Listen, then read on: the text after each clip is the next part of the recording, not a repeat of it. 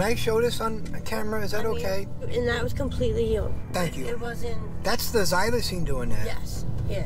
هذه الجراح تسبب فيها مخدر الترانك الذي يعرف أيضا بزيلازين وهو مخدر قوي وجديد يعصف بحي كنزينتون في مدينة فيلادلفيا الأمريكية حيث يتسبب في الكثير من المآسي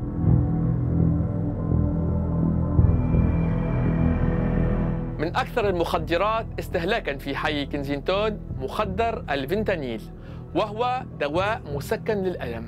في عام 2021 تسبب هذا المخدر في 77% من الوفيات بسبب الجرعة الزائدة من المخدرات في فيلادلفيا.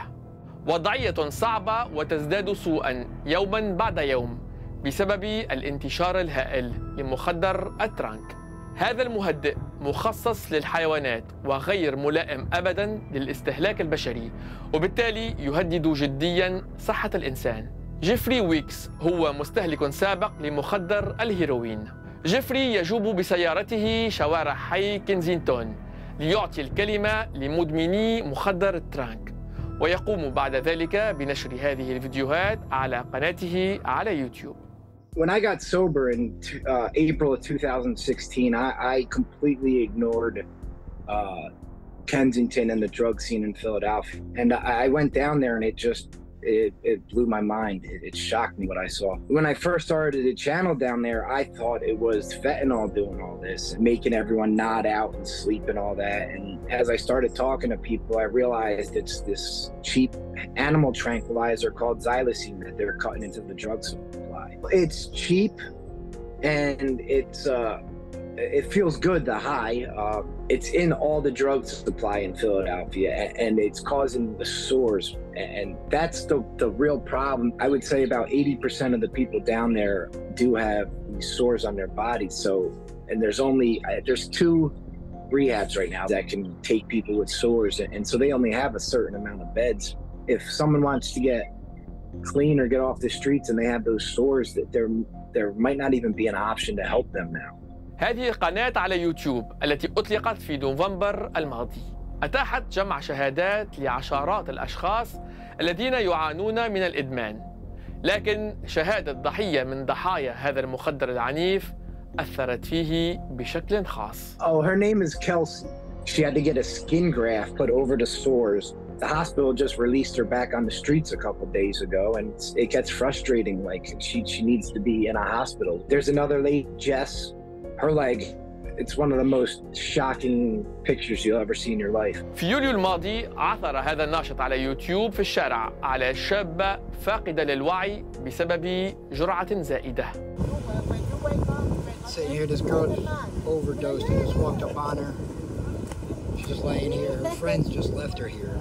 That time I was just driving down the, the street and I saw a little a group of people, and there was a, a, lady laying on the on the ground, and then I saw like the three other girls like walking off. They were like, "We think she's overdosed," and I'm like, well, "Why would you just walk away?" لإغاثة هذه الشابة استخدم جيفري ويكس دواء النالكسون الذي يسمح بإيقاف الجرعة الزائدة وحين يجوب شوارع حي كينزينتون يحمل معه جرعات جاهزة من هذا الدواء للاستخدام عند الحاجة. So I ran back to my car and I got Narcan and then I started doing you know, mouth to mouth and chest compression and uh, she started breathing again.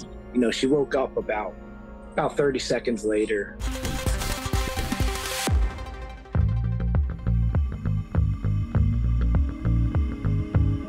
هذه الصور التقطت في أكبر مخيم للاجئين في العالم ويوجد في بنغلاديش حيث يعيش أكثر من 900 ألف شخص.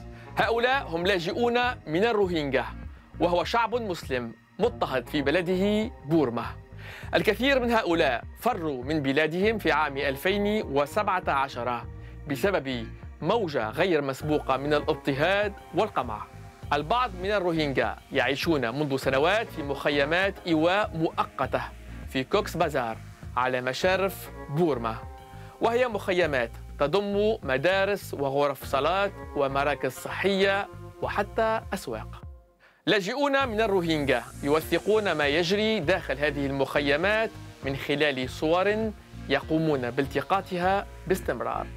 من بينهم سهاد زياهيرو الذي بدأ بالتقاط صور بهاتفه من داخل هذا المخيم الذي يقيم فيه منذ عام 2017 لكن اليوم يستعمل سهاد زياهيرو معدات خاصة بالمحترفين I like to tell uh, the stories of my community, uh, their challenges, their hope, their sadness, their grief, so that uh, the people uh, can see us through our lens and the people uh, uh, can see uh, the reality of uh, Rohingya refugees.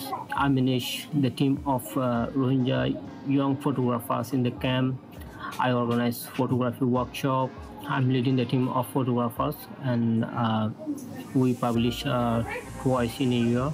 سهات أطلق مجلة تشاركية تسمى روهينجا توغرافر يأمل في أن تلقي الضوء على مسائل جدية ومصيرية بالنسبة للروهينجا على غرار نقص الغذاء في المخيمات مثلا حيث اضطر برنامج الغذاء العالمي إلى خفض قيمة التذاكر التموينية عدة مرات هذا العام We would like to also share uh, the challenges and the food crisis that uh, we are facing, how people are uh, facing uh, challenges to eat and uh, to preserve uh, their food culture. We are doing this uh, because uh, we feel like the world is forgetting us, the world is forgetting Rohingya uh, crisis. بهذا نصل إلى ختام هذه الحلقة من برنامج مراقبون موعدنا الأسبوع القادم إلى اللقاء